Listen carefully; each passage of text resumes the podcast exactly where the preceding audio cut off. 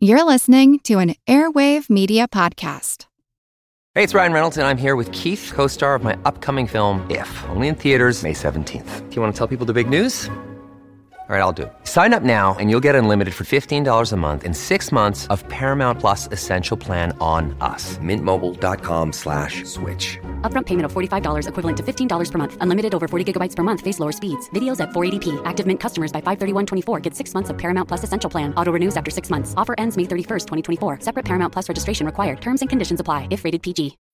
When you need mealtime inspiration, it's worth shopping Kroger, where you'll find over 30,000 mouthwatering choices that excite your inner foodie. And no matter what tasty choice you make, you'll enjoy our everyday low prices, plus extra ways to save, like digital coupons worth over $600 each week. You can also save up to $1 off per gallon at the pump with fuel points. More savings and more inspiring flavors make shopping Kroger worth it every time. Kroger, fresh for everyone. Fuel restrictions apply.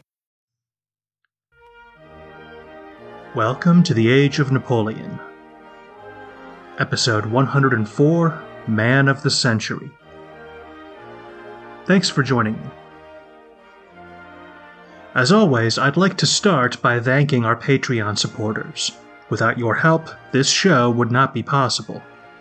I'd also like to invite the rest of you to join us on Patreon. For over a year now, we've been doing special bonus episodes for subscribers, the most recent installment included discussions of cavalry mounts, sleeping conditions, and Napoleon's sense of humor, or lack thereof. So if you haven't signed up yet, there is now over a year's worth of content waiting for you. Just visit patreon dot com slash age of Napoleon. Patreon is very easy to use, and for those of you who are not comfortable with recurring charges, they do allow you to pay a set amount up front. The bonus episodes are a lot of fun, and signing up on Patreon is the single best way to support the show. And of course, you won't have to listen to ads anymore. I hope you'll consider joining us. Anyway, we left off last time in the summer of 1807. Napoleon was traveling west from the town of Tilsit on the Russian Prussian border. He had just signed two momentous treaties with the Emperor of Russia and the King of Prussia. These were two separate treaties, Indeed, Napoleon and Alexander had negotiated over this specific point. Napoleon had wanted two treaties, and he had gotten his way. However, for whatever reason, history usually remembers these documents in the singular, as the Treaty of Tilsit, so I'll stick with that convention. Whatever you want to call them, the agreements reached at Tilsit had completely reset the European geopolitical scene. In this episode, I'd like to explore European diplomacy and French foreign policy in the wake of this momentous treaty.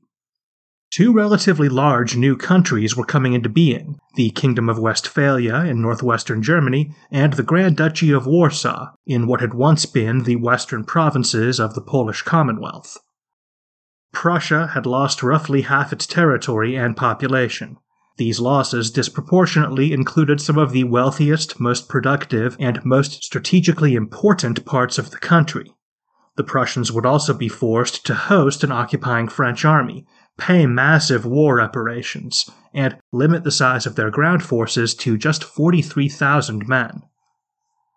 The Kingdom of Prussia had been on the rise for over a century, some had even believed it was destined to unite the disparate states of northern Germany and supplant Austria as the hegemon of the German speaking states. At Tilsit, that rise had abruptly stopped, and that dream seemed further away than at any point in living memory. And Napoleon had not stopped at inflicting political, diplomatic, and strategic losses on the Prussians he seemed to have gone out of his way to humiliate and insult the Prussian king and queen. This was not purely about geopolitics. Napoleon's hatred of the Prussians was personal. The most important outcome of the negotiations at Tilsit was the agreement between Napoleon and Emperor Alexander of Russia. France and Russia were now aligned on the world stage, Alexander had agreed to join Napoleon's so called continental system, banning all trade with the United Kingdom, and helping France keep British merchants locked out of lucrative European markets. Here, too, there was a personal side to the story. Napoleon and Alexander had gotten along far better than anyone had dared hope. The two men had spent hours together during the negotiations, mostly one on one. There seems to have been a mutual fascination at the very least, maybe even a real friendship.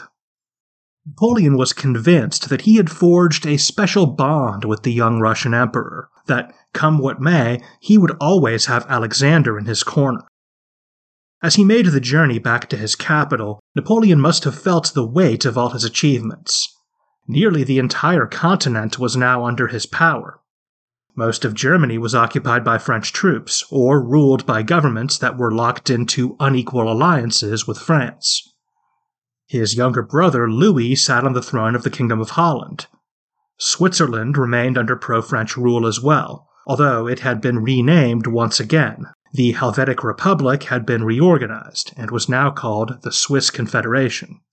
Northern Italy was dominated by the Kingdom of Italy, ruled by Napoleon himself, with his stepson Eugène de Beauharnais acting as viceroy. Southern Italy was ruled by the Kingdom of Naples under King Giuseppe I, formerly known as Joseph Bonaparte, although Sicily still remained under enemy control. Much of central Italy was still ruled by the Pope, who was independent, but his domains were surrounded by French satellite states, and his administration and military were very weak. He was practically at Napoleon's mercy. His only real power was his moral authority as leader of the Catholic Church. Spain was allied to France, Many in Madrid were unhappy with this state of affairs, but with their government and military weak and ineffective, they stood little chance of changing it any time soon. To the north, Denmark, which also ruled over Norway, remained independent, but was drifting closer to Paris. Even the faraway province of Dalmatia, the modern coast of Croatia, was now host to a French garrison. Several Greek islands had been added to the empire as well. The list of European countries not under either direct French control or indirect domination is considerably smaller. Great Britain, of course, including Ireland. The Russian Empire retained its holdings in Eastern Europe, but they were now aligned with the French. The Ottomans still controlled huge swaths of territory in the Balkans. To the west, Portugal also remained outside French influence. The Portuguese had long standing diplomatic and commercial ties to Great Britain, and their economy was highly dependent on international trade. Thus, they had proved unwilling, so far, to join Napoleon's continental system. However, as we'll see, Bonaparte was already in the early stages of a plan to deal with the Portuguese. Sweden remained at war with France, but with its old nemesis, Russia, now aligned with Napoleon, their situation had become very precarious. Austria was, of course, still outside French influence as well. They had not joined the most recent coalition, but Vienna remained hostile to France. They had lost a lot of territory in the preceding decade, but the Habsburg Empire was still massive, including Austria proper, the modern states of Hungary, Slovenia, Slovakia, and the Czech Republic, along with huge swaths of territory in Eastern Europe and the Balkans. However, the Habsburgs controlled precious little coastline. Their few ports were all on the Adriatic Sea, far from British commerce, and largely controlled by the French and their Italian allies. Vienna was unlikely to voluntarily join the continental system, but with their land border with Russia now closed to British commerce, there was no longer any safe, reliable avenue for trade between the Habsburg lands and Great Britain. Furthermore, many had begun to question whether or not Austria was even still capable of challenging French power. Germany and Italy had been venues of competition between France and Austria for longer than any living person could remember, and now they were both firmly under French control. When you compare the most recent three wars between France and Austria, the gap in performance between the two militaries seems to be growing, not shrinking. As things stood, France had no serious rivals on the continent, at least for the moment. Once again, Britain stood practically alone. Bonaparte was quite satisfied with himself. He had achieved all his foreign policy goals, and more. Tilsit had made him more powerful and influential than any European leader in centuries, perhaps since Charlemagne, whose reign was by then almost a thousand years in the past. Roughly as distant to Napoleon as the Norman conquest of England is to us. It had only been seven and a half years since his seizure of power, less time than two term American presidents serve in office. It had been less than two years since the Grande Armée had left its camps on the English Channel and stormed into Germany to catch General Mack at Ulm. The twin hammer blows of Jena and Auerstedt were only eight months in the past.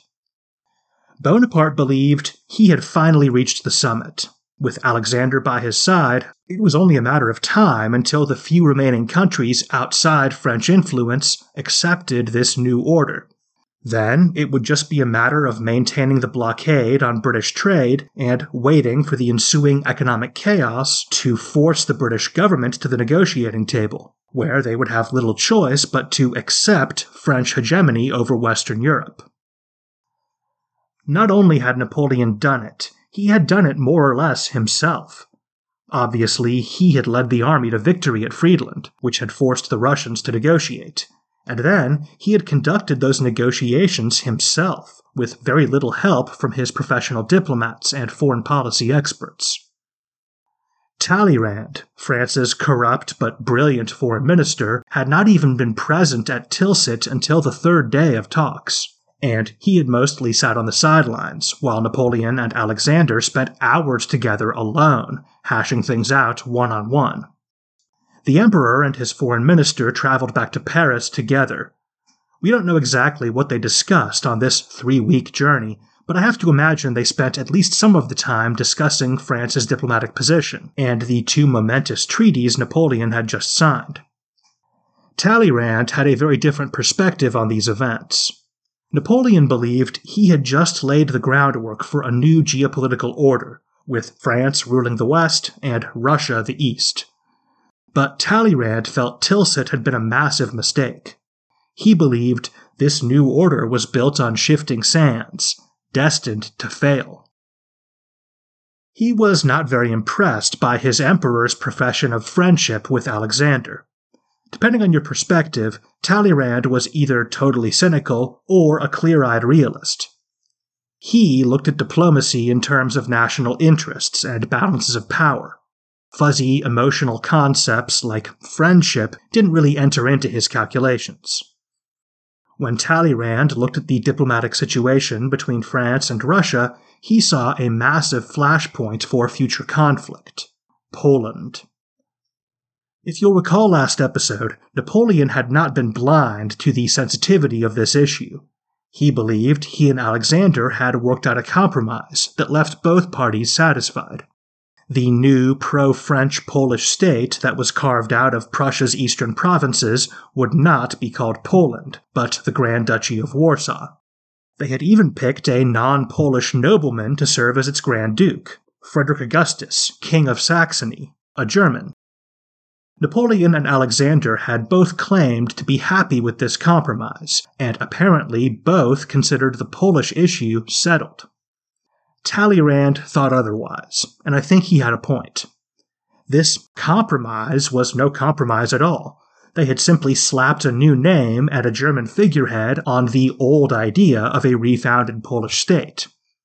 There would be no mechanism within the agreement to prevent the Grand Duchy of Warsaw from realizing Russia's worst fears and seeking to unite with other formerly Polish territories within Russia and it would be a liberal constitutional monarchy right on Russia's doorstep. This was bound to cause anxiety among the deeply conservative Russian aristocracy, no matter what the state was called or what the nationality of the ruler was. Napoleon had Alexander's personal assurance the issue was settled, but how much was that promise really worth in the face of Russia's national interest and the grand impersonal forces of history? According to Talleyrand, not much. The wily foreign minister believed France should pursue an entirely different policy. Talleyrand strongly supported Polish statehood. In fact, he believed the fall of Poland was one of the main reasons European geopolitics had become so unstable in the late 18th century. He saw the resurrection of Poland as an important key to re establishing equilibrium. However, he had no illusions about what this would mean for Franco Russian relations. He knew the foundation of a new French backed Polish state would mean rivalry between France and Russia for the foreseeable future. He also knew there were significant commercial ties between Russia and Great Britain. Joining the continental system would be very painful for Russia, and that meant there would be a lot of powerful people putting pressure on Alexander to change course. Talleyrand believed Napoleon should have been focused on winning over a different former enemy Austria. At first blush, that might seem insane. Austria had been France's greatest geopolitical rival for longer than anyone could remember. Within the last 15 years, there had been three different wars between the two countries. Austria was France's great nemesis. Everyone knew that. But remember, Talleyrand was a coldly calculating realist. When he looked beyond feelings and history and conventional wisdom, he saw an opportunity for reconciliation between Napoleon and the Habsburgs.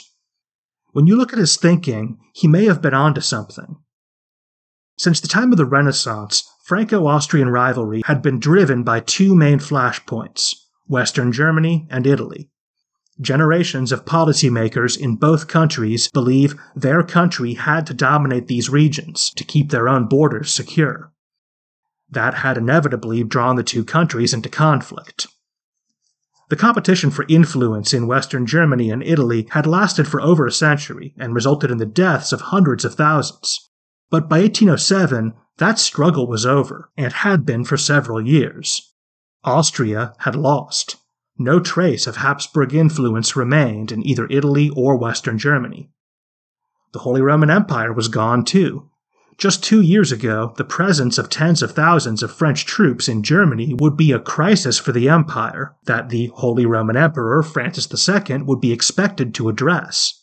Now that he was just Emperor Francis of Austria, he had no more obligations to the small states of Germany. These were just foreign affairs across his northern border.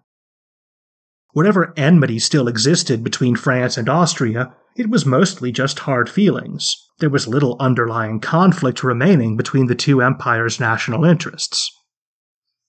And there were areas where French and Austrian interests aligned, most importantly in southern and eastern Europe. In both Vienna and St. Petersburg, policymakers looked south to the Balkans with hungry eyes. They had seen that their old mutual enemy, the Ottoman Empire, was weak and getting weaker. Some of the Ottomans' European provinces were quite wealthy and strategically important, and they might be ripe for the taking. Many of these areas had large, non Turkish speaking Christian populations, who probably would have welcomed a change in government. Neither Russia nor Austria was very interested in sharing these spoils, and so they were coming to view each other as rivals. Since the fall of Poland, the two empires also shared a long land border in Eastern Europe. Whenever two large empires share a border, there is almost inevitably tension. They say good fences make good neighbors, and it's the same with empires. A few buffer states in between make for much more harmonious relations. No one likes having a big menacing army right on their doorstep. Furthermore, the third partition of Poland was only 12 years in the past. The new borders were still fresh and still unsettled. Both powers privately wished they had a bigger slice of Poland, and both were aware their rivals felt the same way. With the French now deeply invested in Poland, Talleyrand believed all this was a recipe for collaboration, and perhaps even friendship between France and Austria. If Napoleon went to the Habsburgs with the same spirit of openness and cooperation he had shown Alexander, and emphasized their shared interest in preventing Russian expansion, the Austrians would be receptive. They certainly hated Napoleon, and decades of warfare between the two countries had sowed a lot of bitter feelings. But the Austrians were not fools. Like all statesmen, they were guided by their country's national interest, and it was hard to argue with the fact that France's involvement in Poland and their conquest of Italy and Western Germany had brought French and Austrian interests into alignment. Geopolitics is like the weather, unpredictable and capricious, outside of any one person's control. One day the diplomatic winds blow west, the next they blow east. Great diplomats learn to harness the wind. Amateurs fight against it. Talleyrand believed the wind was carrying France towards Vienna, but Napoleon stubbornly insisted on rowing towards St. Petersburg. On their journey back to France, Napoleon and Talleyrand must have discussed these two competing visions. They didn't have any kind of falling out. Both men were too intelligent and calculating for that, but it became clear to both of them that they could no longer continue working together quite so closely. How could Talleyrand help lead France down what he felt was the wrong path? And how could Napoleon rely on the advice of someone he knew did not support his policies? And so, Talleyrand would be promoted out of the foreign ministry. He was given a grandiose new title, Vice Grand Elector of the Empire, technically making him one of the highest ranking members of the executive branch of government. He would continue to advise Napoleon and play his role on the Council of State, but he would no longer play a direct role in French foreign policy. He would be replaced at the foreign ministry by Jean Baptiste de Nompère de Champagny, a retired admiral who had entered government service as Minister of the Interior. Champagny had proven to be a capable administrator, but he had very little diplomatic experience. Consensus seems to be that his main qualifications for the job were his loyalty to Napoleon and his willingness to shut up and do what he was told. Talleyrand wasn't the only person with concerns about the new alliance between France and Russia. As we discussed last episode, Emperor Alexander was elated with the deal. He had been bracing himself to give up Russian territory in exchange for peace. Instead, he had found an intriguing opportunity to expand his empire's power through collaboration with France, and an opportunity to study Bonaparte up close, a man he clearly found fascinating and believed he could learn from. However, upon his return from Tilsit, he discovered that most of his courtiers and senior officials felt differently. There was a great deal of hostility towards France among the Russian ruling class. Many of them were crazy for French fashions and luxury goods. Many of them even spoke French amongst themselves, as a mark of their education and sophistication. However, in the well heeled neighborhoods of St. Petersburg and Moscow, people were still afraid of the dangerous ideas unleashed by the revolution. Perhaps understandably, many also felt threatened by the power of the French military and the speed of Napoleon's recent conquests. And for many Europeans, Napoleon himself had become a frightening figure. He was well known to be ambitious, and there were plenty of examples of him behaving ruthlessly in pursuit of his goals. He had contempt for the old rules and traditions that had governed European geopolitics for centuries. It seemed there were no limits to his behavior. Who knew what he might do next? If Napoleon was here to defend himself, he would probably say that he was only ever ruthless in service of the greater good, that his wars had all been started by his enemies, and that he was merely defending France and ensuring its future security and that he had contempt for the rules of that old style of diplomacy because they were ineffective and unfair. Perhaps there's some truth there, but that's certainly not how the Russian nobility saw things. There's also the question of Alexander's own personal commitment to the deal. Napoleon had left Tilsit convinced he had secured a friend and partner for life, but as we discussed last episode, Alexander's own private correspondence from the period immediately after the treaty paint a somewhat different picture. He had assured King Frederick William of Prussia that they remained friends, and said that he would prove it in the future. He even said that at some point in the future, Napoleon would break his own neck. In his letters to his family, he seemed less than enamored with Napoleon, fascinated to be sure, but definitely not under some kind of spell, as Bonaparte seemed to believe. As we discussed last episode, Alexander was a difficult man to read, who often told people what they wanted to hear and kept his own true thoughts hidden. But who was he lying to? Was he downplaying his relationship with Napoleon to his family and to Frederick William? Or had he been pretending at Tilsit? Bonaparte believed his personal relationship with Alexander would be the glue that held this deal together, but their connection might not have been quite as strong as he thought. eBay Motors is here for the ride. Remember when you first saw the potential, and then through some elbow grease, fresh installs, and a whole lot of love, you transformed a 100,000 miles and a body full of rust into a drive that's all your own. With over 122 million parts for your number one ride or die, you can make sure your ride stays running smoothly. Brake kits, LED headlights, exhaust kits, turbochargers, bumpers, whatever your baby needs, eBay Motors has it. And with eBay Guaranteed Fit, it's guaranteed to fit your ride the first time, every time, or your money back. Plus, at these prices, you're burning rubber, not cash. Keep your ride or die alive at ebaymotors.com. Eligible items only, exclusions apply. We've now devoted a lot of time to criticisms of the Treaty of Tilsit, but I don't want to give a misleading impression. Critics of the deal were very much in the minority. To most of the European public, this was another stunning success for Bonaparte. As that French senator we quoted from last episode put it, quote, the triumphs of the diplomat added to those of the general, This was a victory at the negotiating table to match his dazzling battlefield victories. If you'll think back to our episodes on the Treaty of Amiens, that short window of peace between France and Britain in 1802 and 3, You'll recall what a golden time that was for France. People were very optimistic about Napoleon's regime, and not only his own subjects, all over Europe, people were eager to see what the first consul might achieve.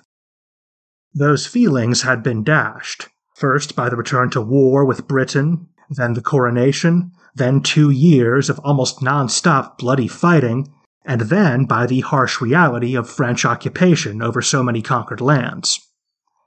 However, the victory at Friedland and subsequent deal at Tilsit seemed to have rekindled a degree of faith in Bonaparte and his government. He was now commonly referred to as Napoleon the Great within France, the first monarch to get that honor since the Sun King, Louis XIV, nearly a hundred years earlier. However, this surge of optimism was weak and shallow compared to the enthusiasm of the old days.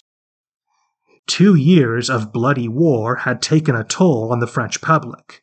People had become much more cynical about Napoleon and his regime. Seven years earlier, the public had been eager to read Napoleon's bulletins. Now, hardly anyone believed them, and many ignored them entirely. A new idiom entered the French language to lie like a bulletin, basically meaning the same thing as to lie through one's teeth. After the news of the Battle of Friedland reached Paris, one observer remarked that it was generally received not with joy at victory, but with relief that it was not a defeat.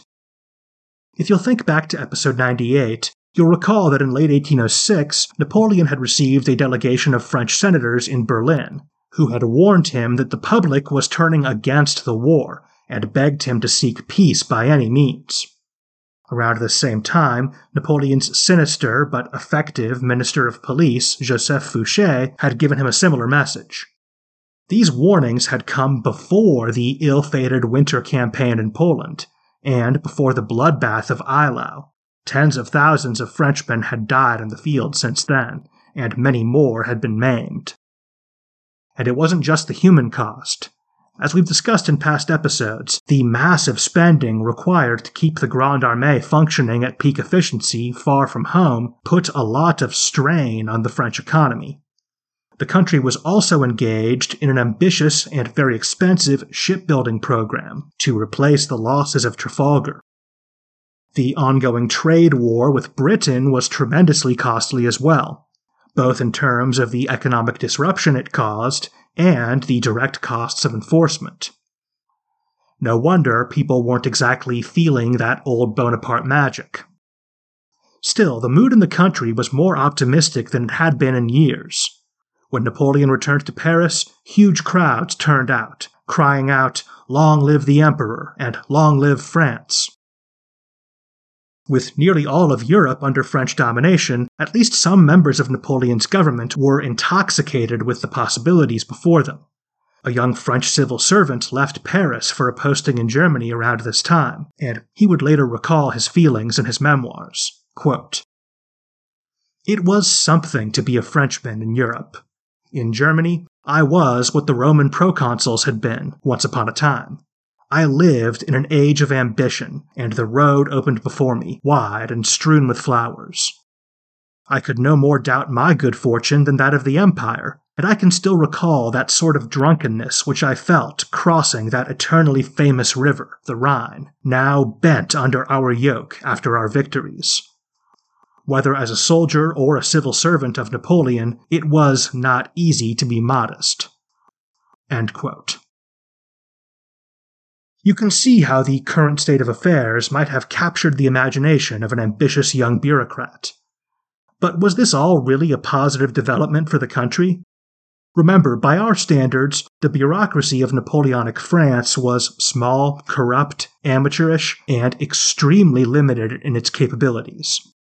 This small band of eager civil servants was now responsible for governing much of the continent. They would be asked to enforce unpopular dictates from Paris, including the continental system. You could make the argument that the French government was now overextended.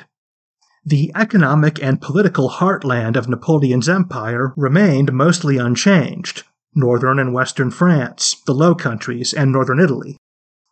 A lot more territory had been added to the empire, but it would probably not correspond to a proportional increase in tax revenue or administrative capacity.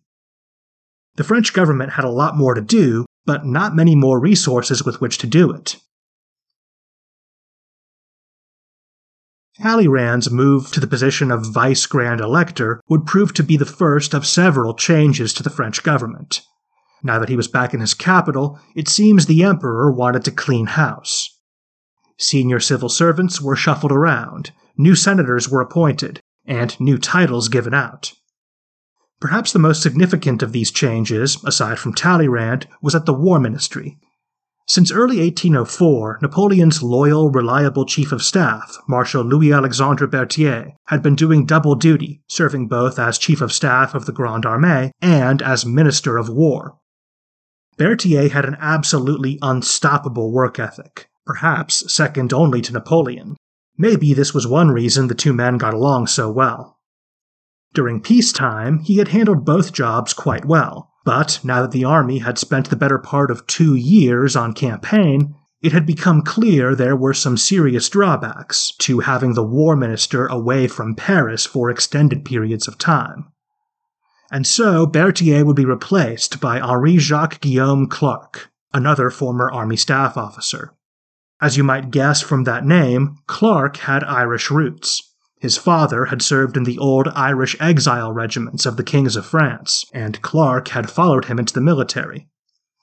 He was a very competent administrator and would prove to be a good fit at the War Ministry, However, he was widely disliked for his bombastic, pretentious personality and tendency to launch into long, boring monologues, usually about himself. Nonetheless, Napoleon found him very useful, and he will remain as Minister of War almost until the end of our story. Napoleon also dissolved the Tribunate, one of France's three legislative bodies. At first glance, that probably sounds pretty awful, Fresh from his conquests, the dictator comes home and immediately disbands the legislature. But if you'll think back to episode 67, you'll recall that Napoleon had pretty effectively sidelined the tribunes all the way back in 1802, when they had dared to reject the first draft of the new civil code. France had a somewhat unwieldy tricameral legislature, with the Senate as the upper house and two lower houses, the tribunate and the legislative corps. Almost anyone who was paying attention saw the dissolution of the tribunate as a positive development, streamlining the government and getting rid of a redundant institution. And of course, not very many people were paying attention. Most people in France were not very politically conscious, and most of those who were correctly saw the legislative branch of government as little more than a rubber stamp for Napoleon and a way for him to dole out patronage. No surprise, no one made much of a fuss. Speaking of patronage, Napoleon also announced a whole host of new noble titles. The new Napoleonic nobility was different from the aristocracy of the old regime. These were rewards for service, They went mostly to army officers who had distinguished themselves on the battlefield, or to politicians or bureaucrats who had proven effective in the government. Some former aristocrats of the old regime were able to gain new titles, but most of these freshly ennobled men came from more humble backgrounds. Nearly 80% had been commoners before the revolution. And these new titles were not unconditional. They could be inherited, but there were income and property requirements for the heirs. So, if a noble family lost its estates and its potential heirs didn't have some kind of well compensated job, they would lose the title. Bonaparte believed this would keep his new nobility devoted to achievement and service, naturally weeding out the unworthy, and preventing the proliferation of relatively poor and undistinguished people with noble titles, as had occurred under the old system.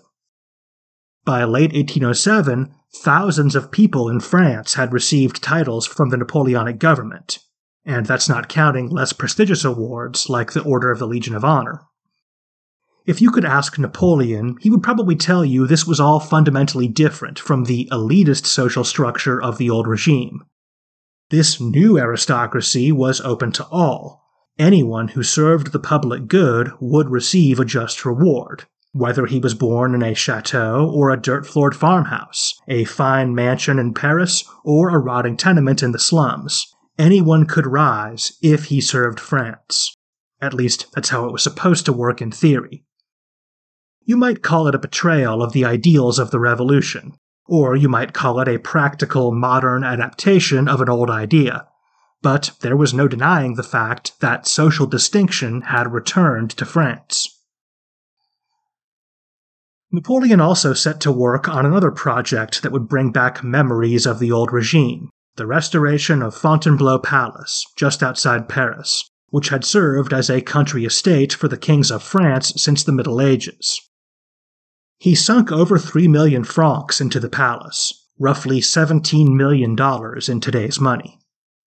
Fontainebleau was closely associated with two of the greatest kings in the history of France. Francis I, who had helped build up the absolutist institutions of the old monarchy and been a famous patron of artists and intellectuals, and Henry IV, a pragmatic peacemaker who had helped heal and unify the country after the ruinous wars of religion.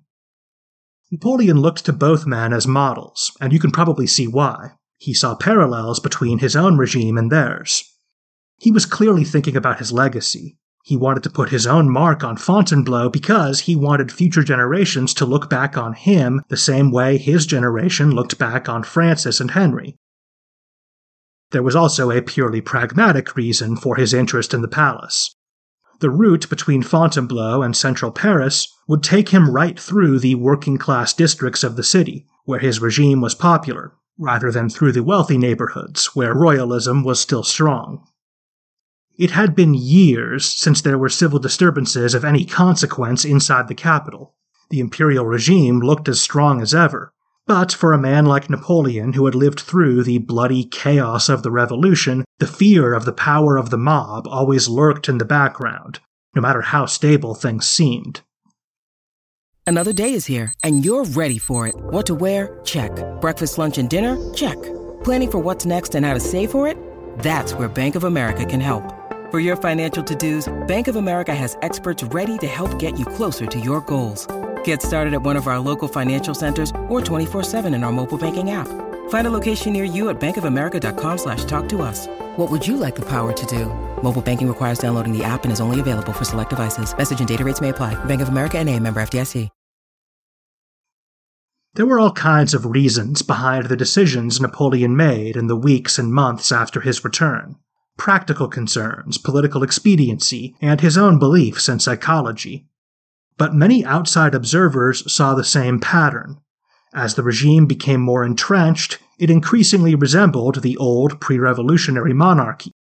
Around this time, a French senator described Napoleon's court this way quote, It was no longer the tent of the hero crowned in victory, but the ridiculous show of an old fashioned royal court, with all the exaggerations of the past, without the politeness, the urbanity, and the good manners. Interestingly, that same senator believed the change in the court corresponded with a change in Napoleon's character. Quote, there was in his manner a kind of constraint, a sort of stiffness, which inspired fear rather than respect, and seemed to put distance between him and those closest to him.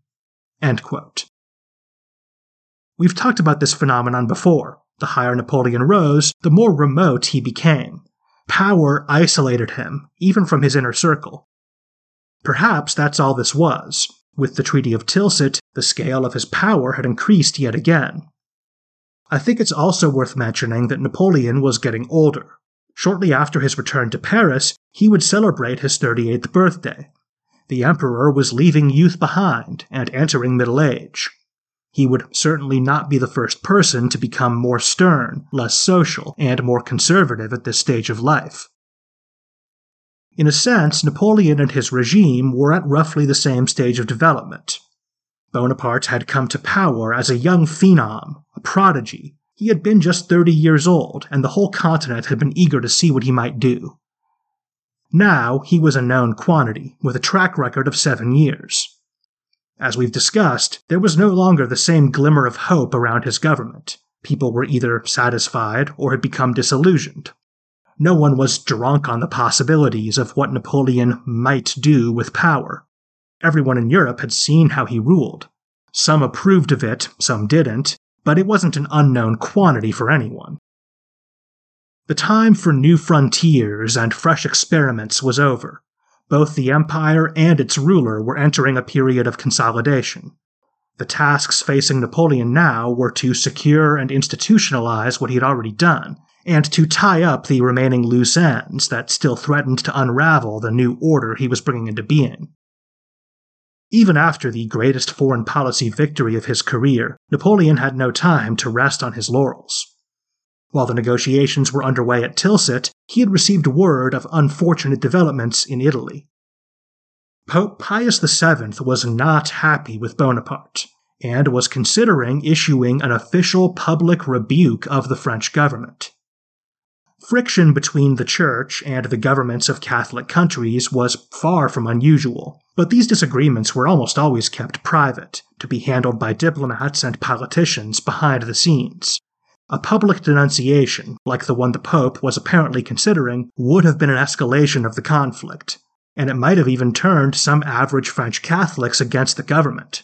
It could even be the first step down the road back to civil discord, maybe even civil war. Napoleon sent a letter to his stepson, Eugène de Beauharnais, who was acting as his official representative in Italy. In this letter, he laid out his position on Franco Vatican relations. He instructed Eugène to leak this letter to the Vatican, tell the Pope that he only wanted to provide clarity on his stepfather's thinking, in the interests of avoiding conflict. From that letter, quote, Jesus Christ declared that his kingdom was not of this world, why won't the popes render unto Caesar what is Caesar's? Is the pope something greater on earth than Jesus Christ was? Is religion to be based on anarchy, on civil war, on revolt? The Pope threatens me with an appeal to the people. In truth, I begin to blush and feel ashamed at all the foolishness that the court of Rome makes me endure. And if they insist on creating disturbances in my states, Perhaps it will not be long before I refuse to recognize the Pope as anything more than the Bishop of Rome. In case that last line is unclear, that would mean denying the Pope's authority to lead the Church, effectively the same move King Henry VIII of England made when he turned his country away from Catholicism. For the moment, the letter seemed to work, although I doubt the Pope enjoyed being lectured on Christian theology by a soldier. However, the whole affair was proof that despite the Concordat of 1801, there was still a great deal of tension between Paris and Rome. Neither side wanted a return to open conflict, but it seemed neither was ready for true cooperation either. The Vatican would continue to be a thorn in Napoleon's side, although perhaps not quite as sharp or irritating as it had been to previous French governments. Shortly after this business with the Pope, Bonaparte received a very different communique from Berlin. It was a letter from King Frederick William of Prussia, and the contents were quite surprising given all that had happened between the two countries over the last year. The Prussian king praised Napoleon in effusive terms. Quote, You are the greatest man of the century. He proposed an alliance between France and Prussia. A year earlier, Napoleon would have jumped at this opportunity. Now, Prussia didn't have much to offer. Bonaparte had just forced them to cap the size of their military at 43,000 men. French troops were occupying the country. To be blunt, if Napoleon wanted something from the Prussians, he could just take it. So you might think he turned Frederick William down, but in fact, he didn't even respond to the letter. Yet another insult. This brings me to another criticism of the Treaty of Tilsit. What was Napoleon doing with the Prussians? Not only had he made them suffer at the negotiating table, he had gone out of his way to insult them at every turn. Bonaparte certainly had his reasons to dislike the Prussian king and queen, but once he had made the decision to let them keep their crowns, how did it serve France's interests to antagonize them further? If he was seeking to build a new geopolitical order for Europe, surely this goal would be best served by reconciling the Prussians to the new way of things, not by keeping them alienated. With this letter, Frederick William seemed to be signaling his readiness to turn the page on the acrimony of the preceding year and accept Napoleon's vision for Europe, at least for the time being. But Napoleon wasn't interested.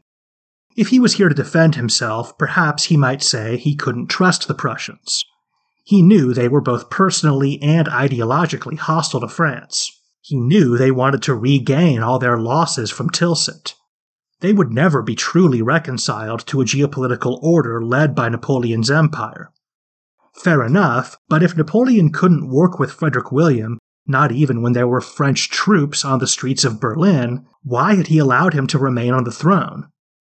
The obvious answer was that Alexander had asked him to, and Napoleon had agreed because he needed to appease the Russians. But what was the long term plan here? Was he going to just leave the Prussians out in the cold forever, or was he planning to forgive them after a suitable period of time out? In any case, it's a strange way to conduct diplomacy. Napoleon prided himself on his coldly rational governance. He saw himself as above petty human biases and focused solely on the public good. But how were France's interests served by punishing King Frederick William? Napoleon was also troubled by reports from Austria, if you'll think back to past episodes, we've discussed how the Austrian military leadership had been divided. There was a young guard who wanted to make sweeping reforms. Everything from the basics, like the training and equipment of individual soldiers, to huge broad changes, like new doctrines and new organizational structures.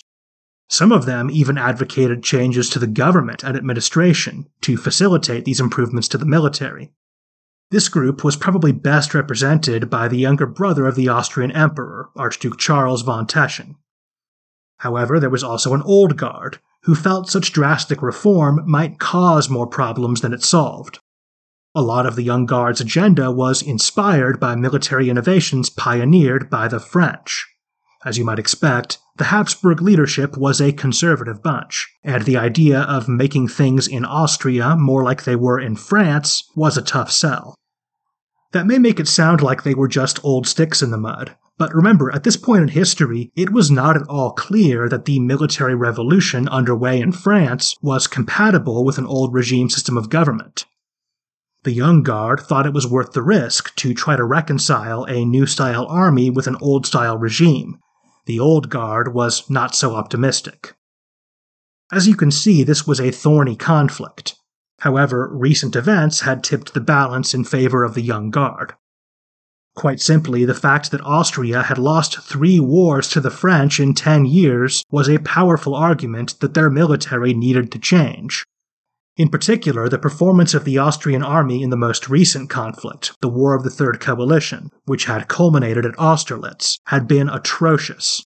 The Austrians had been outclassed at almost every step, in some engagements, they hadn't even looked very competitive with their French enemies.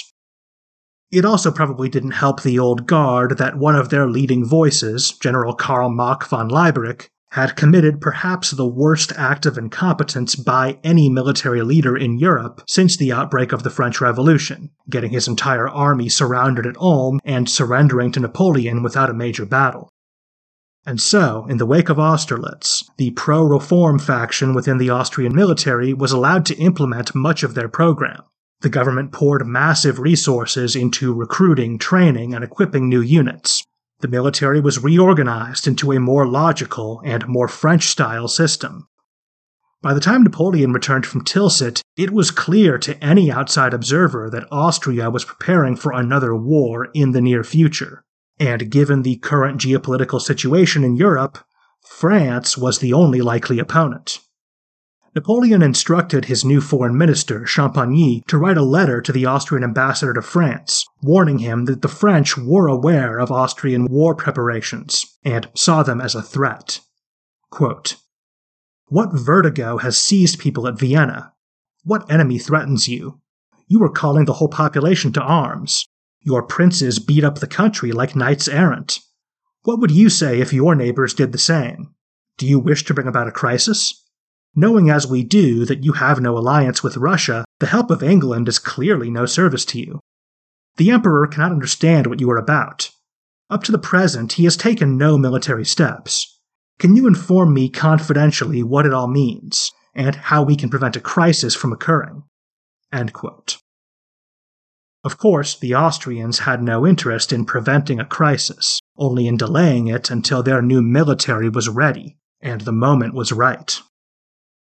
Napoleon was also beginning to turn his focus southwest, towards Spain. We'll discuss this more in future episodes, but to make a long story short, the Franco Spanish alliance was now over 10 years old, but it had never been solid. The two countries' interests were aligned on the world stage, but the two governments were not a good fit. For one thing, Spain was ruled by the Bourbon dynasty, the same family that had been violently deposed by the French revolutionaries. Generally speaking, the Spanish ruling class was piously Catholic and very attached to the traditional way of doing things. As we've discussed at length in past episodes, Bonaparte's government was anything but. There was little holding the two countries together beyond their shared opposition to the British and Madrid's fear of French power. Napoleon felt Spain had been a poor ally. Its government did not truly believe in cooperation with France. And beyond that, even if he could somehow convince them to embrace the alliance, their administration and military were so old fashioned and incompetent that they probably would not be very useful. Even before the Treaty of Tilsit was finalized, he was already contemplating radical steps to bring Spain in line with his vision. And of course, the last of these remaining loose threads was the British. Napoleon hoped the continental system would eventually bring them to their knees, but for the time being, there was a powerful enemy lurking right across the channel, who Napoleon had no way of striking at directly. As we'll discuss in the future, the British were already preparing a shocking military response to Tilsit. They didn't look like a country on the verge of collapse. Looking at the European geopolitical scene in mid 1807 from our vantage point, knowing what would happen over the course of the next eight years, it is pretty clear what we are seeing. Napoleon had reached the apex of his power, but the cracks were beginning to appear. The task of consolidating all the incredible gains of the past few years while addressing these remaining loose ends would prove impossible. As strong as the Empire looked, the seeds of its destruction were already germinating. Of course, no one has the luxury of looking at their own time with the benefit of hindsight. To those who actually experienced these events, it looked like there were only a few remaining obstacles to Napoleon's total victory. As we'll see over the course of the coming episodes, Bonaparte's defeat was certainly not inevitable. His journey will get harder, but he was still in control of his own destiny. The Grande Armée was still the most powerful fighting force in the world. The French government was still the most dynamic and effective on the continent. Although public enthusiasm for his regime had waned, generally speaking, the people of France were still behind him. He could also call upon the resources of most of Western Europe. And of course, Napoleon was still Napoleon. his genius and energy remained undiminished, even as he grew colder and more remote. His reputation was stronger than ever. Whatever difficulties lay ahead, the Emperor of the French would continue to make his mark on Europe for the foreseeable future. In the coming episodes, we'll explore the nature of Napoleonic rule and watch as Napoleon's enemies begin to adapt to his methods. But all that will have to wait for the future. As always, thanks for listening.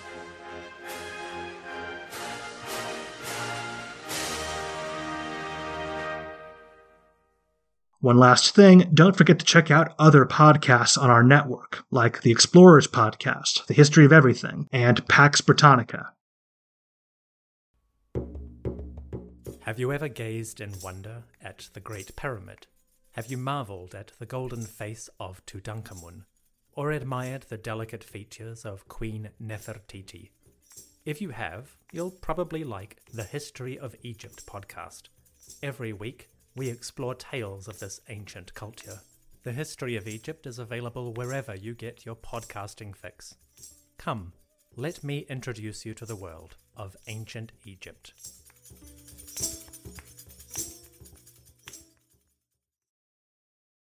Hello, everyone. My name is Wesley Livesay from the History of the Second World War podcast.